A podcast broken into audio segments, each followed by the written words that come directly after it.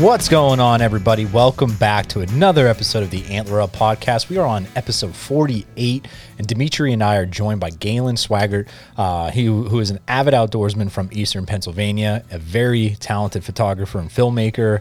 Man, we just have a straight up blast sitting back and talking all things hunting. Uh, he shares with us his 2020 PA hunting season so far. We talk about turkey hunting, mobile hunting, and a whole lot more. So I hope you enjoy this episode. Thank you, Galen, for coming on. Till next time, antler up.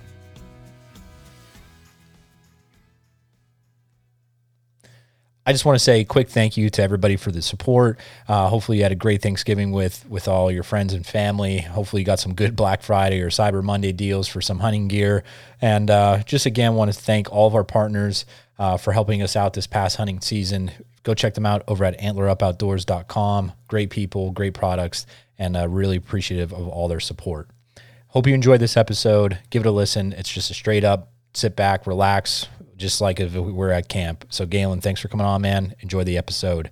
Antler up. All right, so we are live, and on the other line, uh, we have Galen Swaggart on. And Galen, man, thank you for taking the time out to to come on and record this episode with us. How you doing, man? Definitely. Thanks for having me on. I'm doing great. How are you guys?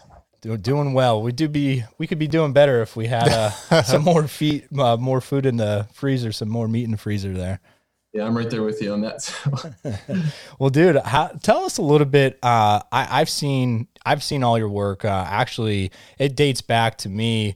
Uh, I told Dimitri, he's like, hey, you know, tell me a little bit about Galen. I said, well, actually, I first came across from your content stuff uh, on YouTube, uh, yeah. just from uh, checking out some of the First Lite gear and uh, you did a couple other reviews as far as the FH, uh, FHF uh, vinyl harness and everything like that. So kind of we're into the same kind of content as far as that goes.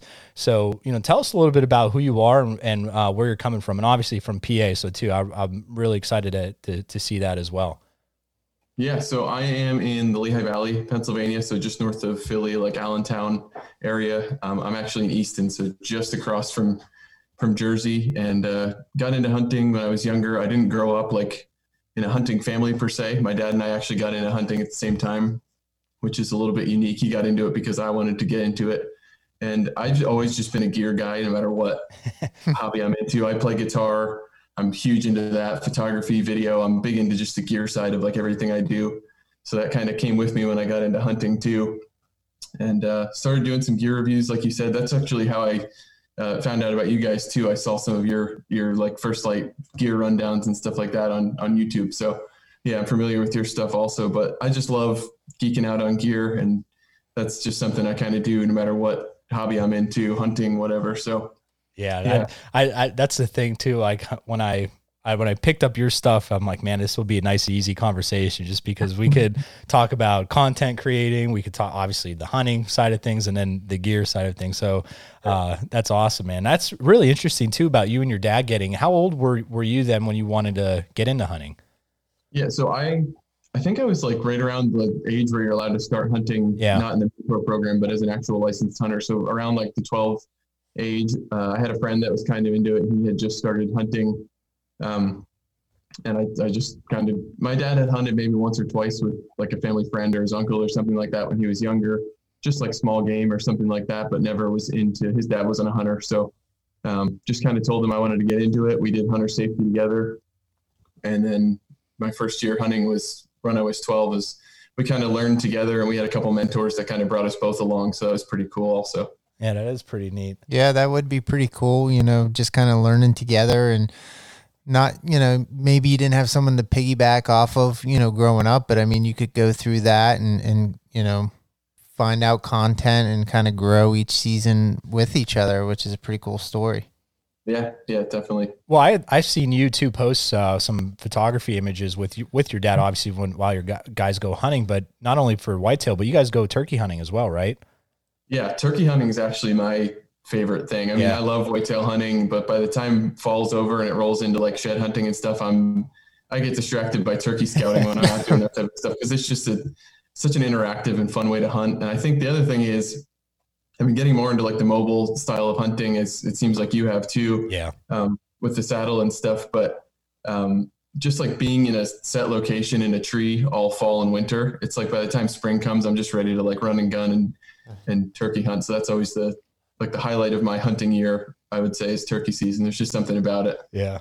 That's uh we're always running and gunning too. I think my dad and I we we kind of grew up that way. I think I think it was more my dad can't sit still long enough to actually uh, sit and, and call and, and to kind of be patient. So we we kind of he kind of taught me that way a little bit, but you know, I think I enjoy it too. But you just cover more ground and and we were never super serious turkey hunters and, and like we've talked about it before, we used it a little bit more for deer scouting and, and just being out and it's beautiful morning and hearing the turkeys gobble at first light. I mean, you cannot No. beat that. I mean, that is just something that if you don't experience that, you don't know what you're missing. Yeah, yeah, definitely. I I, I think the uh, like the calling aspect too, and just the strategy of moving and setting up in the right spot and and stuff like that. It's just there's just something about it. It's just different than anything else around here. So Uh, well, hey man, it won't be long. yeah, I, it, it was funny. My dad and I were just talking. So we're in five C, so the season goes a little bit longer. Um, so archery's not even over yet, and we're already like starting to think about turkey season, like on the distant horizon. Like yeah. maybe it's because it's been like a pretty tough season so far, but we're like, I'm just ready to Well, start doing that. I, let's dive right into that just because if I, I a lot of people I've been either talking to messaging with you know they've been saying about how tough of a season it was. So you know what did you encounter? Just because I mean we've shared a little bit um here and there in snippets just because some of our episodes that we re, we uh, record have been you know kind of already in the tank and stuff like that. But you know what have have you gone through this year? And I mean you, you can start as far as the first day to where we are right now Yeah, yeah. So I actually the season started off really well for me. Like I said, this is the first year, second year using a saddle. First year where I was like really committed to like the mobile like scouting and then hunting type of thing, rather than just like having an idea of where I want to go Yeah. necessarily. So I think it was opening day. I went out and set up on an area that just looked good. There were a couple of of uh, like rubs and scrapes and stuff in there, and this tree line that I knew between two standing cornfields that in the past I found sheds and stuff there. And so I found a good spot and set up. And opening night, I had a pretty good buck come in, and it was one of those things where I, if it if it were now, I'd probably shoot him. But Yeah. opening day, I was kind of like being a little picky, and and so uh, I mean, st- started off awesome, and I was thinking like if the season keeps going like this, it's going to be a great one. And it, I think a lot of people because we had like a warm stretch there, yeah like right when it was starting to get good, we had that that week and a half. I mean, across the whole country of like 70 degree Yeah. highs. It's just I feel like that just kind of stalled everything out. So I, I've still had some pretty good encounters, seen some of the the bigger target bucks that we have on one of the private pieces that we hunt, um, but just haven't had it come together quite yet. But still been a fun year. Uh, you're always learning stuff when you're out there, even if you're not doing what you're hoping to do. Well, you, t- you talked about that warm stretch, and I remember we were still in school at the time uh, for teaching, and all my colleagues and everybody are like, because like I said, I teach phys ed, so we try to get them out as outside as much as we can. And like, oh man, we're we're getting this beautiful break in in the weather. What? A, oh my gosh, this is amazing. And I'm sitting there, I'm like, yeah, yeah. In the back of my head, I'm like, man, this sucks. I'm like, uh, you know. But the other part of it's probably killing me because I'm like, man, if it was 30 degrees, I'm like, oh my gosh, just get me in a tree stand or something like that. You know. Well, at least warm you're at work and not not uh, missing good time in the stand with Yeah. cold temperature. Well, that's why we had that warm weather probably the first week or two of the season, and you know, which you kind of expect in Pennsylvania or opener and maybe the Yeah. week after. But then right around that mid October, this 15, 16, 17, we did have that cold spell. Um, and I did remember seeing a lot of bucks hit the ground. Our buddy Yeah. Tim and and uh, he shot a buck that weekend, and and I think that kind of showed a little bit more uh, daylight activity with those mature bucks. And I remember a lot of people was like, "Oh, maybe this is going to be an early rut." Early rut. You always hear that every year, right? you know, you, some bucks hit the ground, and but then I think kind of.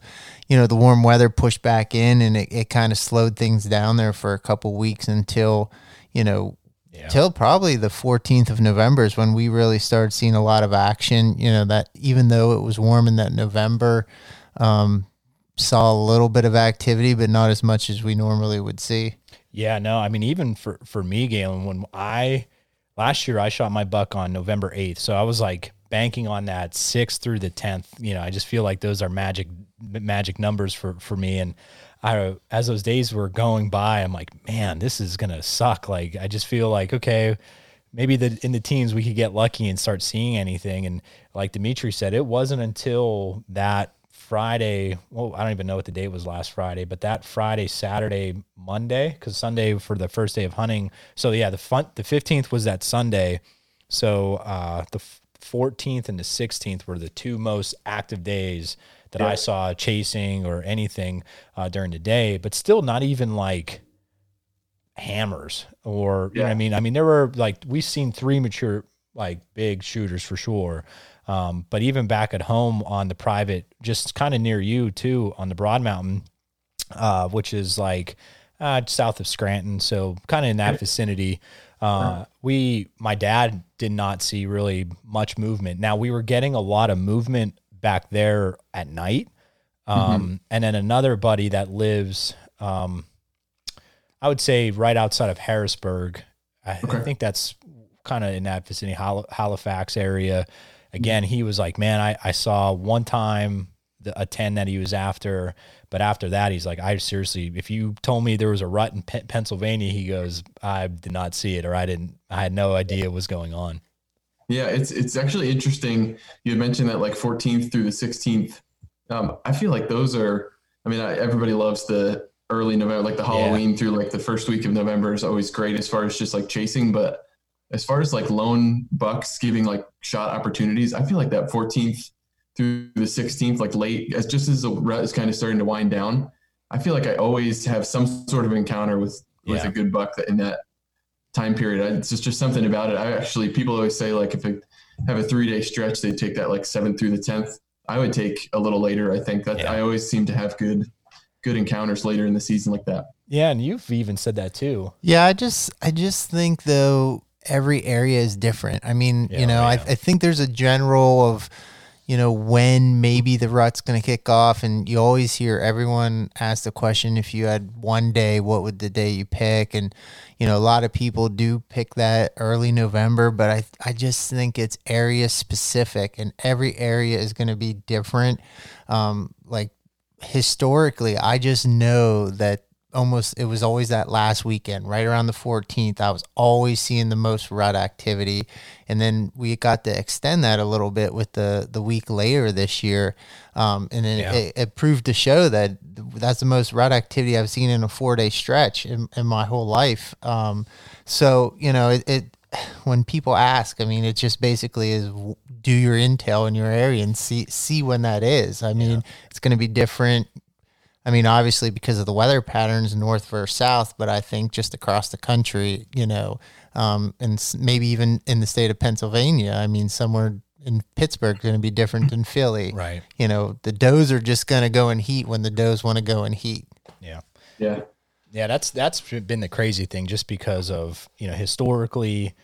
I mean, we hunted an area a little bit harder that we would hunt more so towards the end of the season, and we hunted it more so earlier in the season just because that's where the deer were. That's where the, mm-hmm. the freshest sign were. I mean, you know, there was one afternoon that you went up there, I think, and one afternoon that I went up there, another separate, two separate days in this one area up, to, like on top of this ridge and on this flat. And I mean, you you're sitting there and you're like, oh my gosh, it's it's magical tonight. You know, was that little bit of cooler? You know, it just seems like that's the night it's going to happen or something like that, and just nothing. You know, and yeah. then if as you're the next night or whatever the, the that Saturday that he and I would get together, we'd go down closer to the bottom because we would be bouncing around, like you said earlier. We, you know, we're trying to be as mobile as we can. So we go down mm-hmm. to this bottom, and you saw a little. I think you you didn't find fresh sign, but you saw a couple deer, and I saw a boatload. Like I'm I'm texting him. I'm like, dude, it's an assembly line. You know, going on into this public, into this private and stuff. And man, it just uh, it didn't like he he had an opportunity. He shot a doe. I shot a doe. Um, but as far as like he said too, the those four days of last week, man, we saw a lot of deer. Just you know, crazy crazy encounters and uh, you know, I don't know if you watched the hunting public with Zach's Mm-hmm. episode this past couple weeks in Ohio of the the bucks just like running right by him, and I'm like, that's Yeah. exactly what we were encountering. It was just Yeah. like you'd be ready, and next thing you know, you just hear all heck break loose, and boom, there goes Yeah. a buck. You're like, what the heck? like, like you don't even have a chance, you know. But it's just it's cool and it's laughable. But when you're in that moment, you're sitting there for 12 hours. You're like, oh my gosh, like you're so mad, you know. Yeah, that's like the good and bad of the rut. It's like when they're when they're on the move, it's like you see a lot more. You can see them a longer ways off because they're not just really slowly moving. But I mean, you can have great encounters with just absolutely no way to get a shot off, and it's so it can be so frustrating at the same time. So Yeah, well, that's I said. I know you hear a lot of people. Um, I know Andrae D'Acquisto. I listened to him on the Wire to Hunt podcast not too long ago, and he's like, how he was saying he hates hunting the rut just because just because of that reason. He just it's like they're unpredictable, you know, because he goes off of how that early season, you know, trying to pattern those deer. So you know, I could. It is. It's it's a crapshoot, you know, and I you know I think deer hunting is also, you know, you give yourself you put yourself in in a lucky situation. Um, but yeah, man, it, that's pretty much our season in a nutshell. It's been rough.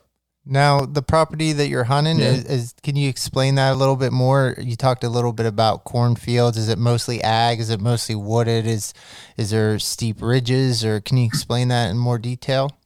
yeah, so I mean, the area we're in is there's a lot of diversity. We have uh, like the Blue Mountains, and there's an Appalachian Trail entry point kind of near us where I mean, you can hike the Appalachian Trail along this mountain and hunt for miles and miles. So we get some of that like big woods, kind of like mountain Yep. terrain. And then also, I mean, the private spots we have are, are farmland. And then there's also some like access cooperator, like private or private land that's public or open to the public for hunting. So a lot of like farms and stuff like that that are either um, public or private that we can hunt. So it's a it's quite a mixed bag where we're hunting in a couple of the public spots I was going to is just a lot of a lot of ag and then some like tree lines between them. And then we have one farm. It's like a 70 acre farm. It's like 40 acres, but it butts up against a 70 acre piece of Okay. public below it. So we can kind of hunt a larger area. So it's, it's quite a mix and there's some like fallow fields and like meadows there too. So there's quite a bit of, of different types of terrain to get into in the Now- spots that we're hunting. Now, for that private that is open to, to public hunting, how, what kind of kind of pressure does that get? Just because I know we don't really see that much around here, but I do know just from being from Northeast PA, I, I do know there are a few different areas like that. And I know more of that for like pheasant hunting. I've like I've done that a lot for for pheasant hunting growing up as a kid. Yeah. Yeah. So uh, the one spot that I'm talking about that butts up against the private that we have permission on is um, you have to get a permit to go there. So it is limited the number, but I mean, the number's so Yeah. high that it, that doesn't even matter really. Um, and we noticed that early season we'd pull in and there would be a bunch of guys there. And then I think the people who had like their spot that they were going to and they weren't moving kind of gave up. And I mean, Yeah. even during the route when I expected guys to be there, I mean, we would pull in there and we were, my dad and I were the only two people there. so I think people kind of got discouraged early in the season, like Yeah. thinking like, oh, this is great property that I can hunt. And then seeing the pressure and then not seeing the deer, I think people kind of just Yeah, wean off of slowly that. kind of went other, other places. Yeah. Now, Galen, talk about. I want to just dive into just because of what we were already brought it up, and um, it was really something that we did a ton of this year was about the being mobile. And like you said, you know, this is uh, kind of your second year being in a saddle and being more mobile with with that kind of tactic as far as hunting. You know, what have you noticed? Uh, like over the last two years, were things that you want to improve on, or just kind of things that click for you? Just like kind of what has been your, you know, taste so far as far as like getting as mobile as you can. Yeah, uh, it's funny. My dad and I were just talking about this the other day. I think it's it's a great tool to have in your tool belt, and I think before, I mean, we would sit in the same like three or four stands on this forty acre property or fifty acre property, and just like watch deer walk by hundred yards away, and be like, oh, maybe next time they'll come in. Yeah. And I think we learned, and kind of like the hunting media sort of shifted to this more like mobile, like Mm-hmm. uh, just a completely different style of hunting than like the manicured farm stuff that we first were watching. Yeah. And uh, I think the fear of like bumping deer has kind of gone away a little bit. I think when we started getting into hunting, like I said, we were just watching like hunting TV at that time in like the 2010 to, know, that's what kind of when I was getting into hunting. Yeah. And um, it was just a whole different ball game. So we thought like, oh, you put your stands up and that's where you are. And then I think the the hunting public, like you brought up, has been a big shift for me. Like seeing, like they're hunting from the ground, they're boating into places, they're hiking into places. Like I always thought, like you can't Do that. walk around because you're going to spook deer, right? So I think that whole shift has been huge, just like as far as like the mentality shift of Yeah. like you don't have to be afraid to bump a deer. Like obviously it's not preferred, but you're you're learning from that and, and learning where they are. And so I think that's been huge. Like I said, that opening day encounter that I had would not have happened. I mean, if I wasn't in, in a situation where I could walk in with my gear and, and climb a tree and set up. So I think there's there's good to it and there's bad to it because sometimes like during the rut, it, you are better off just setting up in a spot where you know they are, depending on on how things are going. But the mobile, I think, is a game changer for like the early season and, and pre-rut times where you're like, where are they? Find them, set up on them, that type of thing. You can learn so much more actually like hiking and setting up on them instead of just sitting and waiting for them to come to you. Right.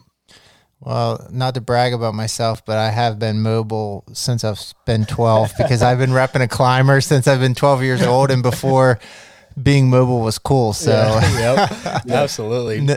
No, but I mean that's what we I grew up doing. You know, I I just think because my dad and I hunted public ground, so we didn't we really didn't hang tree stands, and you know, so we would grab a climber and we would go somewhere and we'd kind of sit, and you know, that's before you really did a lot of pre scouting too, which Yeah. which we should have done uh, back then, but you didn't really know.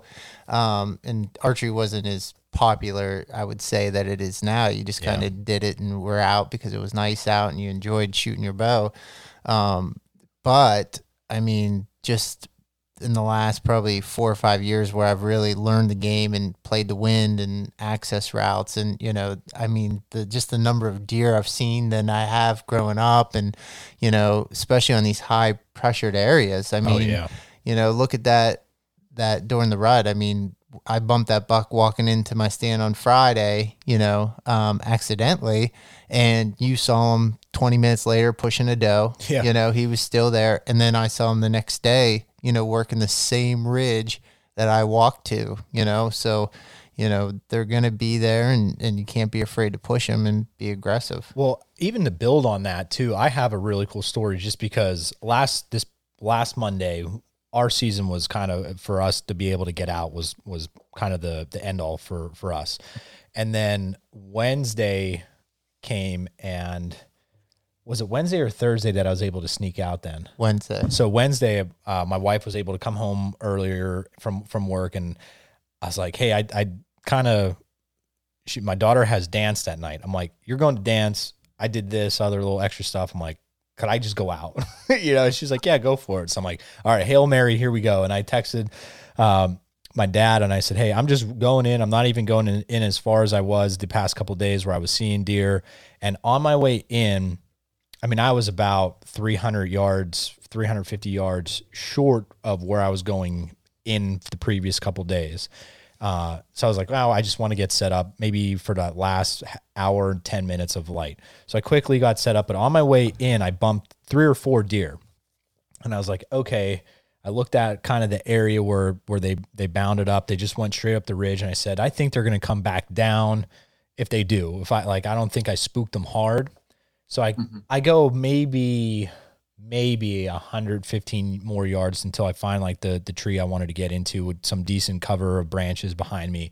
So I climb up and I do a rattling sequence and a call sequence and within 3 minutes a little half rack comes through. He goes around me and, and works down over the side of the ridge and on that same spot, that same area, I just see a doe, just like you know the flick of the tail. I'm like, holy crap! I missed them coming, and they probably circled up around and they were working diagonally, going to where I came from, basically. So they're working away from me, and I see three total, and then I'm looking again and coming diagonal down the ridge again is nice little assembly line. I'm like, there's a deer, there's a deer, there's a deer. So I'm like, it it up really. I'm super glad I went out and saw that the, all those deer because Monday I got left with a real bad taste in my mouth because a big buck was the last thing I saw running away and chasing going up the ridge. So I I was just happy I saw deer, but going back to the point of spooking them, they just came right back around and down. And Yeah. uh, and I was the same way, Galen. Like how just because I I grew up hunting mainly private land, so total opposite of Dimitri, which has been really cool for me to learn from. Um, like some of the the public land tactics of of just being more mobile, what I'm seeing, and kind of be comfortable being uncomfortable. And that for me has been like even when I do go home now and hunt private, like there's my you know there's certain things where I'm like I don't care I'm going down, and if I bump I'll bump, and I'll just kind of use that as for intel, and that's been huge for me. Uh, and and I think too, like you said, it's something that you're growing with, and uh, it, it's been something you've been doing for years. Yep. no, that's and that's what I, I think is so cool about just you know deer hunting in general. Just because it, like you said, every time you go out, you you learn something. Mhm. And although this year was a frustrating season, I mean we learned a uh, a ton. Like we did a sip where I filmed him and this deer like. It- eh, what's funny is this is the first time it happened in the season, but then a couple days later, it happened to me when we were going solo, where a deer just like spazzes out. Yeah, I think there was a few fawns behind the mature doe, and couple of the fawns just kind of playing around, just kind of made some loud noises real quickly, and it just freaked that doe out. I don't know if it just startled her, and she just spazzed and 180'd, and they just started running around and running laps around us a little bit there. Yeah, so just like like observing deer behavior was like a mm-hmm. big thing. Uh, because then, like not too much longer, a couple days after that, like I had the same thing that night where I was saying about that assembly line. I had all these deer coming, and I had them in this field, and I heard a grunt call. This was mid mid October, and I put up my binos and I'm searching like, where's this buck? Is he a little guy? You know, is, you know, I'm thinking, oh, if it's middle of October and he's grunting already, like it's got to be like a forker or something, you know. and I'm I'm looking through all this timber and I don't see him. And in the field, my the wind's blowing directly behind me. This doe just like spazzes out, runs back to where she came from, and all these deer take off in the same spot. I'm like, what the heck? So I throw out my binos and I get to as far as I can to the end of the timber line, and I see a, a doe, and I see I'm like, man, that doe's neck is huge. Well, here there was a deer behind her, and she put her head down, and next thing you know, it, I saw a big tall white. I'm like, holy crap, that's a shooter. Like a really, I couldn't make out exactly what he was, but he, he was a, a shooter for sure. Yeah. And I'm like, what the heck? So that was the buck that was with them.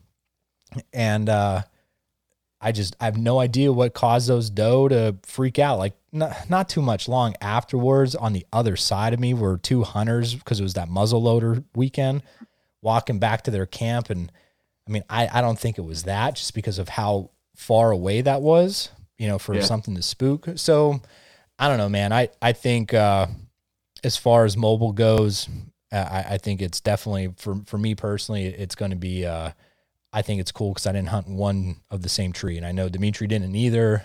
you know what I mean? It's just one of those things where, you know, usually that first sit in that stand gives you the, a good opportunity, and you know, I truly believe that. So I think you do that the more often, the more chances you might have.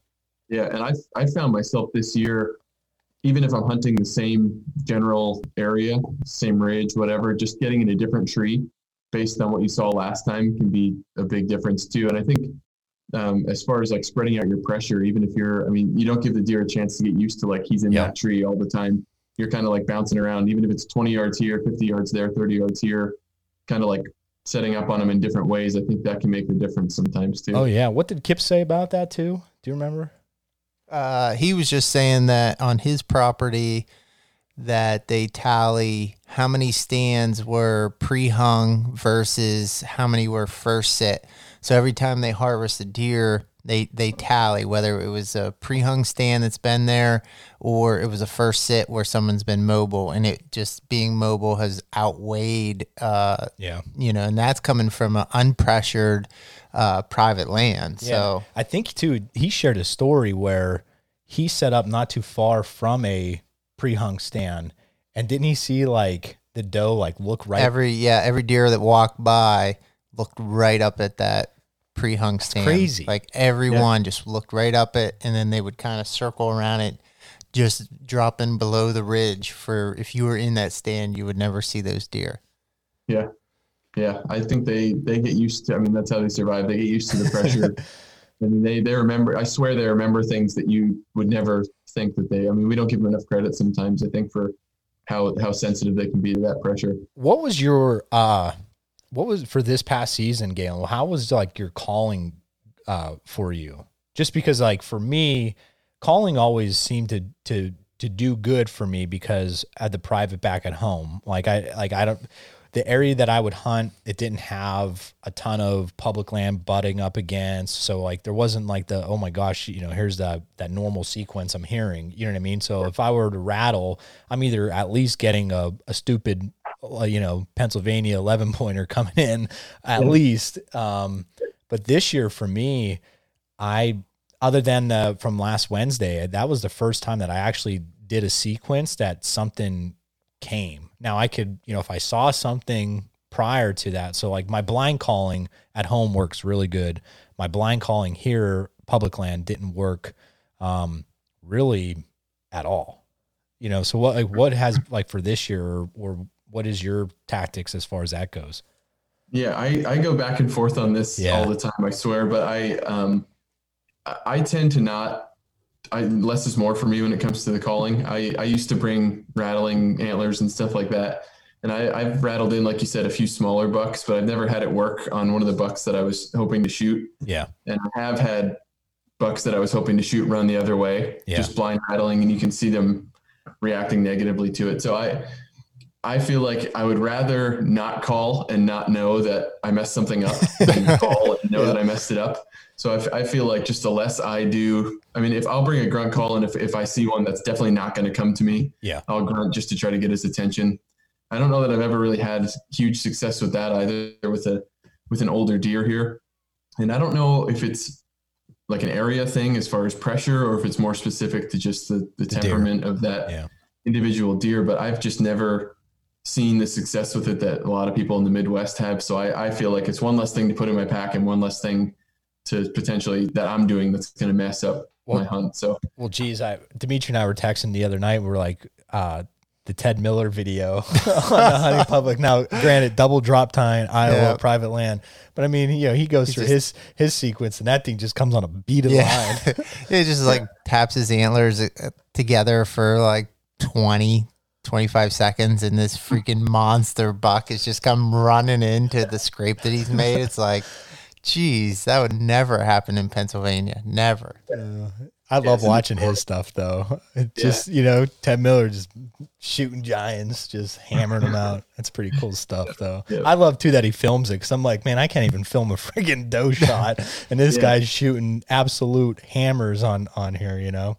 Yeah. That's crazy. Well, dude, what is your uh, mobile setup? Just you know, we've been talking a lot about it. I know uh, like Dimitri, I, it's funny because we go out and I feel like I'm like this walking Cabela's store, and Dimitri just has his his uh, climber and his XOP pack on it, and boom, there he goes. And uh, yeah. I will say though, this this past season, I was I, I felt a lot more streamlined.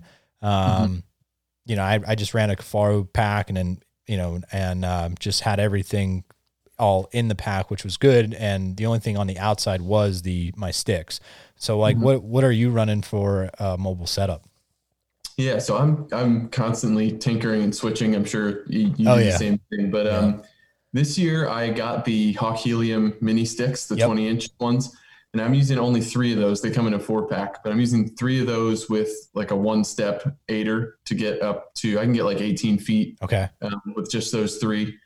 And then I have the Predator platform from Tethrd, and I'm using, I was using the Mantis, and I just recently upgraded to the Phantom I saddle. Yeah. Um, so I think that's the, like you said, streamlined. To me, that above anything, above weight and, and all that stuff is the key. Is like if you're walking through thick brush and stuff like that, trying to get to like a bedding area or anything like that, just having that slim profile, I think, is so yeah. crucial. And just being able to wear the saddle on you, I think, has been the the biggest advantage for me above the weight savings. Well, I even talked. I said to Dimitri the other day. I said, you know, I know it, for some, it, it, the the saddle's a tool in the toolbox, and uh, you know, I I have honestly, I'm not saying this. I mean, we don't get paid by anything but from Tether, You know, there's just a, something that we're part of, and you know, they help us out um, as far as content and everything like that. But we don't. We, this is not like a you know, a plug for any by by any means, but at the same time, I was a first year saddle hunter. I loved it. Uh, the one thing, the one piece that I highly encourage anybody to get, and I'm sure you probably even have it, is that back support strap. Do you have that? Yeah, oh my I gosh. Yeah, the, the difference in an all day sit for that is unbelievable. Um, and Yeah. once you find that the comfort channel, it's it, it, it makes a, a huge difference. You know, I we talked to a couple people and they're like, "Oh, wait until you do that all day sit in that thing." And I had zero issues over those last four days because of that one that one little piece, but then two, um, I, I'm actually running that XL platform from them just because I, I wanted one. The main thing was the grip because of how much uh, more grip there is to it, but I love the the difference of how big it was too because I could really maneuver and stand and I could put my back to the tree for a little bit just to change it up a little bit. But I I was super super comfortable.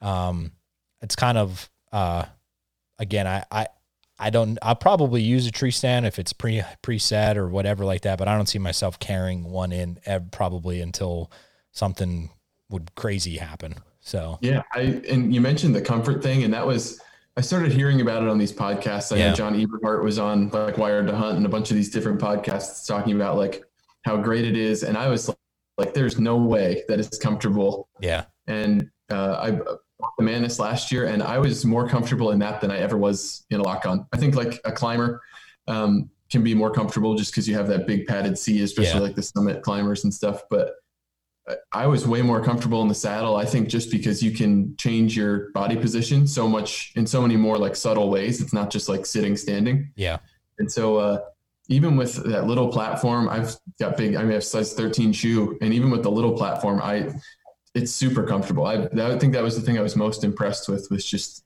yeah. how much more comfortable it was than I expected, especially with that back band. yeah, I, I, I'm I'm really looking forward to what the future holds as far as like saddle hunting is concerned because I think you know they're just scratching the surface as far as Yeah. fixing and getting things ready. I mean, uh, it was cool because the one day when he and I went together, you know, he climbed right up and got set, and I mean, it was like that. I mean, it was super super quick. Like you said, he's been doing it. You could tell he's been doing it for years. You know, now was kind of one of my first, probably third like time really getting set up with everything camera gear hunting gear whatever and um like when i got set up and just seeing the maneuverability of what i could do as far as like a cameraman you know quote unquote like filming and then just you know like i said going out on your own and hunting it's really really just a fascinating thing to do. And and uh like you said the streamline to have everything and, and man they they keep getting lighter with things whether it be sticks and, and platforms and all that type of stuff. It's just such a cool time to be a, a hunter just because you could go i mean if you're okay not buying it brand spanking new for certain things you could definitely buy you know new gear off of somebody that I'd only used for one season because they want the newest and greatest or whatever um, so it's it's a really cool time i think to to get into it Yeah. When you're, when you're filming each other, are you setting up in the same tree or a different tree? So we set up in a different tree, um, just because of, like I said, he running the the climbing tree stand. It was just easier for me to to go ahead and and get up. Um, and but I mean, the tree was only a foot away. Yeah, it was kind of like a three tree split, you know, where they've split at the base and, and kind of come up. So they were pretty close together. Yeah, that's another Yeah, thing. no. That's another. I don't mean to cut you off, Ken. That's another thing too. I'm sure you can even talk about is like ah, I'll get in any tree now. hmm Yeah, that was huge too. I think uh, smaller trees are the biggest thing that like I wouldn't even look at them if it wasn't like at least like volleyball, basketball sized. I wouldn't even consider it Yeah. before, but now it's like I actually prefer a, a little bit smaller of a tree. Yeah, And I know like for filming, a lot of people get in the same tree and put a tree stand like on the back side of the tree. And I mean, the saddle is literally perfect for that because Yeah. you can maneuver so much easier. So I think there's a lot of people just from looking on Instagram and stuff that are using the saddles to, to film Yeah. hunts, even if they're not wearing them to, to hunt themselves. Cause it's just yeah. Really Yeah. perfect for that. I, I love the safety factor in them. Um, I feel more safe in it actually than a tree stand. Like I got in uh, the one hunt that I went back home, I got in the, my pre-hung stand and I used my saddle. Like I, I ran it like a saddle, but it was just in the XOP and I turned around and like, I kind of got that like, whoa, a dizzy factor just because I wasn't, I don't know, it just felt so different. I'm like, man, I got this huge platform. Why are you doing that? You know, you've done this Yeah. for years on a tree stand, but it just, it felt different. Um, Yeah. And, uh, I don't know. I just love the shootability. I, when I shot my doe this year, I shot her on the weak side. Like it was just easy for me to, to go, you know, I brought the, the bow over, and I ducked under and set up and it was just like a tree stand. You know what I mean? Yeah. As far as that went. So it was, I don't know, man. I, I think it's pretty cool. And, you know, ground hunting's getting more popular. Um, you know, we, we didn't really do too much of that this year. Uh, I went out and scouted one day, just looking for more area and brought my bow out and stuff like that. So, Yeah. you know, now are- think- will you be going out for a rifle this upcoming week and stuff? Yeah, I will. So, like I said, our archery season goes until Oh, yeah, Friday. right. So it goes right up to the rifle season. So I'm hoping to get out at least one more time with the bow? um, before, yeah, with the bow before rifle, and then I'll rifle hunt that first weekend, and I'll probably get out maybe one more time. And then rifle hunting for me is kind of like a little bit more laid back after a long archery season, and then and then I'll get out a couple times for late bow. But I haven't had a ton of success with that because it's it's farmed fields and not food plots. So all the once the food is gone, it's been a little a little tricky to get on deer. But I just like getting out in the late season a couple times. That's cool too. So yeah. yeah. I enjoy getting out in the late season. Yeah, it just gets tough, uh, especially around where we hunt in the public ground, just because after that rifle season, the deer are so pressured.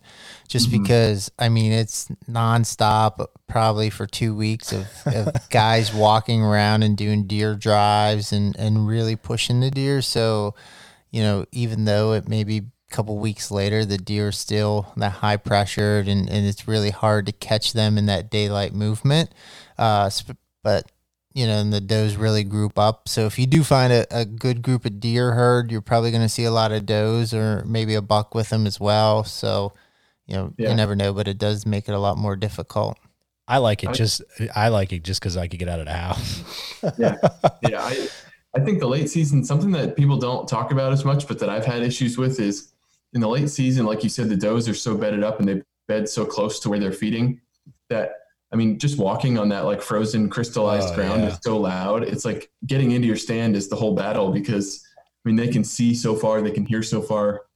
And it's just so noisy to get in when the ground is so cold like that. So that presents a whole different kind of challenge. I always laugh because last year on the uh, first day of uh, of like well the was it the first weekend of rifle when you could hunt a doe here in Pennsylvania. So it was snow on the ground just that little bit last year and he he he was already tagged out and I still had a doe tag to fill and he goes uh where are you going to go and I said well I'm going to go where we went out last weekend on the for opening day cuz I I shot my buck already and we just kind of went out for the experience with family and friends. So I go into one stand, and as I'm walking in, I mean, it like you said, the snow was just crunching. I'm like, oh my gosh, if anything is within 350 yards, I'm screwed. I remember, I, dude, I I got set up and like light breaks, and I'm as it's breaking, I'm like, man, there's there's a figure, and I could hear like the ice breaking about 80 yards in front of me. I kept seeing all these like dark spots going. And as it got lighter, I'm like, oh my gosh, there's like 15 doe around here. I'm like, holy cow. Yeah. So I just picked the biggest one and I, I let, I let it rip and, uh, filled my doe tag that morning. But like you said, I just remember walking to it. I'm like halfway there. I'm like, do I just turn around? Like, should I just not even go? Like, this is going to be That's when it gets crazy. You set up, you're like so angry at yourself for making so much noise and so frustrated. Yeah. Yeah. That's the Yeah. one time that it actually worked out though, in, in, in my favor for sure. Yeah.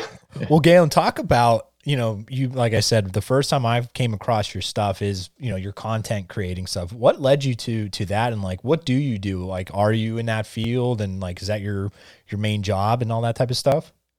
Yeah. So I do video production full time, um, unrelated to hunting. Just I actually work for a local hospital Okay. here in their marketing department. And so um, I went to school for marketing and I'm self taught with photo and video and stuff like that. And um, I think, like we were talking about, just being so into like the gear side of things, it just comes natural to me to want to Yeah. take pictures of stuff I'm using and make videos about stuff I'm using. And so I got into video production kind of like separate from hunting, and then it, it applies pretty well. And I do it because I just enjoy, you know, reviewing stuff and, and taking pictures of stuff and stuff like that. So that's a whole other side of hunting that's been really fun for me. Well, that's what I think is really cool too, because even during the off season of like when you're not hunting, there's all different things that you could do. And that's one thing where um, like we we filmed our hunts and we do a little bit of other things as far as during the hunting season. But last year, I know I put some out like during the season, and I don't want to put anything out until after, just because I want to do something when the season's over. Um, yeah. But man, you do a heck of a job, and you know, like you said, for being self-taught, you do a really, really good job, man. Thank you, thank you. Yeah, it's a. I feel like there's there's so much content online as far as learning video and learning photo that if you're you know willing to to spend the time watching videos and stuff like that you can learn so much i mean literally for no cost but time which is, is really awesome. It's a great time to be interested in content creation and, and like creative media like that because there's just so much free education available. Yeah. Now you talk about to getting just newer into hunting like over the last like what 10 plus years. Um, have you gone have you done any out of state hunts yet or at all or anything like that? Uh, only one time, my friend and I actually went out to Colorado for an elk hunt. Uh, nice. I think three years ago now. Um, so we we drove all the way out. It's like a thirty plus hour drive out to uh, western Colorado and hunted for a week, a little over a week there, which was really really cool experience. Also, that's awesome. We yeah. yeah we had a cool experience, but um, I won't give any spoiler alerts because we have not yet done a podcast about our Western hunts. And we our, want Tim. Till yeah. our buddy Tim comes in and, and we at least have a case of beer to talk about what happened. Uh, I'm, I'm not going to give away any details, yeah. but we had a cool experience. We did, but uh, we ran into a lot of hardships on the while we were out there. Yeah, so. Tim, Tim, come on, man. What's what's holding you up? I, like, are you afraid you don't want to record this episode with us or what, man?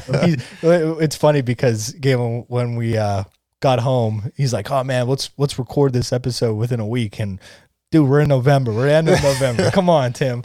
Yeah, oh, man, yeah. we love you. But no, that's awesome. I mean, we we went out to, to Utah. Uh, that was our first Western trip. So yep. what was that like for you? Just, I know it was a couple years ago for you, but yeah. you know, you were kind of still growing as, I mean, we're all growing as hunters. I hope we are, but, um, yeah. you know, you went pretty early. That's pretty cool. What was yeah. that like? Yeah. So it was, it was definitely a whole other world of hunting. Um, awesome though. I think just the, the kind of like the vastness of the country oh, out there yeah. is just a whole i mean just even just driving there is so it's just so crazy how how different it is from here. It's a lot more open and you can just see forever it feels like. So that was really cool. And i mean we there was some pressure where we were but we hiked quite a ways back.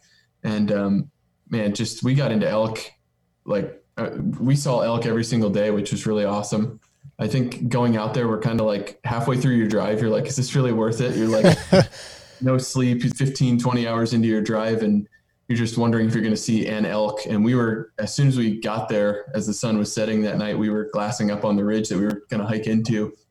And we could see bulls chasing cows around and stuff like that. And we were there pretty early. We went for like the late August opener in Colorado.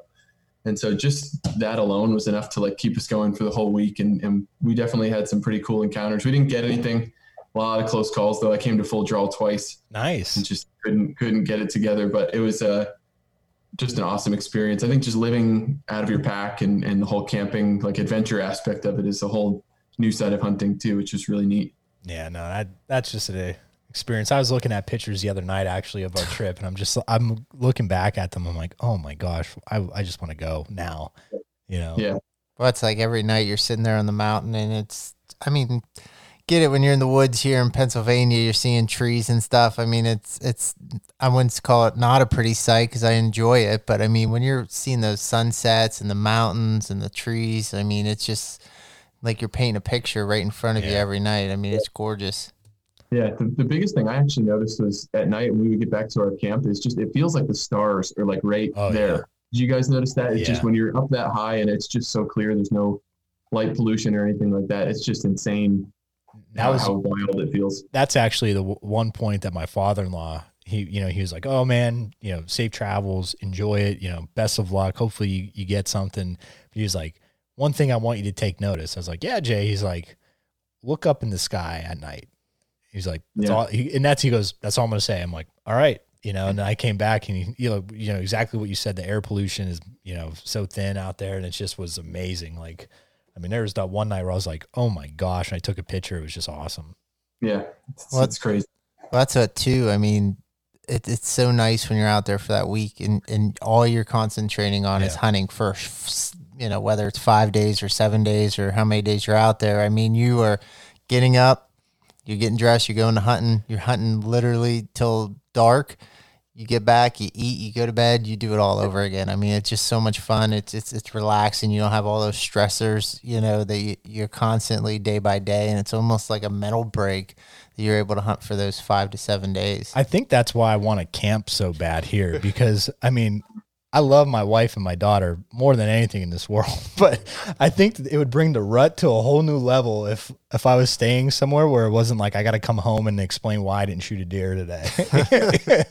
Yeah, yeah. It's it's like you said, it's just your whole concentration from Yeah. the time you wake up till the time you go back to bed. It's just like hunting, and so it's a whole different whole different ballpark than like I think that's the first time I've ever really even going on like extended hunts where I'll take time off of work and go hunting every day. You're coming home, you're you have a stove, you've got electricity. It's like Yeah. a whole different thing than when you're just like living out of your pack and camping and stuff. Yeah, So- that's pretty cool, man. I, I was I was, always wondering that about like for you if, if you had that opportunity to go out out west and Yeah. um or hunt anywhere else and all that type of stuff. Because I think again, like you grew up in that that we're on that side of the state, and that's where I like I grew up. So we've you know I've seen the uh you know what that same kind of mountains and all that type of stuff, and it's it's the same here in Central PA. But when I went out there that first time, it, like man, my eyes were like blown. I was just like. Whole whole different kind of mountains out Yeah. there.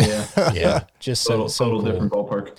Well, that's Yeah. awesome, man. I um now what uh what else you got going on for you know for this upcoming season for as far as you know the late season coming rifle or spring for turkey and all that stuff. Yeah, pretty uh, pretty standard, pretty low key. Um, just kind of excited to get out a bunch. Um, turkey, like I said, is the thing that I really look forward to, and I would in the in the next couple years love to do some sort of version of like a turkey tour Yeah, and get a different tag, just because Pennsylvania's season starts so late compared to a lot of others. Um, so it would just be awesome to go to a couple different states where you could maybe hunt a little earlier. yeah, Um, so I, I mean, it's funny being in Pennsylvania where we are. The season doesn't start until May, when most seasons are coming to a close. yeah. Yep. And so it's like you're on Instagram or, or whatever, and everybody's posting about all these these awesome encounters they're having, and I'm just going out and like roosting birds and the bit to get out. So yeah, I- I'm definitely looking forward to that. Um, but like I said, definitely going to get out a few times rifle in, in late season before that. So Yeah, we'll we'll put you in touch with our buddy Tim just because he's not that far from you, and Yeah. uh, I know he goes out. Yeah, he did. He's done a turkey tour a f- few different times. I mean, he's been multiple states. What Nebraska, Nebraska, Tennessee. Tennessee. Yep. I mean, probably a lot of those southern states and midwestern states. But you know, not to get into a, a different discussion, but I, I mean, I've been saying that for years that Pennsylvania's turkey season starts way too late, and I always think that it should come in April first. First, and I know that they they they push it back just because of of trout season. I mean, um, but I just think we are missing on a lot of opportunities of good turkey hunting, especially in that early part of April. Yeah, I know that the game commission apparently says that it's also because of uh, just the number of hunters that we have. So to give more opportunity to more people and allow people to have two tags, I think they they push it back just to avoid more getting killed. So it's kind of like the peak is the week before the youth season, I, I think. Yeah. And so we're kind of hunting the downslope. So the first week, the youth season and that first week are really good, and then it's downhill pretty quick after that. And we need to get the Maxim and Norris some tags. Well, that's what I, I just think there's so many turkeys out there now. I mean, I just think the population is so high that that's not going to really put a big dent into to the turkeys. I mean, I it was like uh, over the weekend. I think it was Saturday. I looked out my window and I had probably eight to ten gobblers, Yeah. you know, going through the woods behind my house, and I'm like, geez. I mean, a group that big. yeah. Yeah. Yeah, Yeah, even if it was pushed up one week or two weeks, I think that would be just total different. Yeah. Well, they would help me out a bunch too, just because of the, you know with the whole COVID thing last year in the spring. Man, last year was the first time in years that I had a chance to go turkey hunting, mm. and it, my dad loves it. Kind of like, I mean, he he's a whitetail freak, but when it comes to turkey hunting and small game, he, like he loves it because that's what he grew up doing. So, um, you know, when I kind of told him like how I haven't been able to get out this past spring. I mean, it was like every, music to his ears, and he's telling me, giving, helping me out some tactics, just because you know, we're on COVID, we're on lockdown, and no school's going on. But Dimitri still had work, so I'm going out by myself, trying.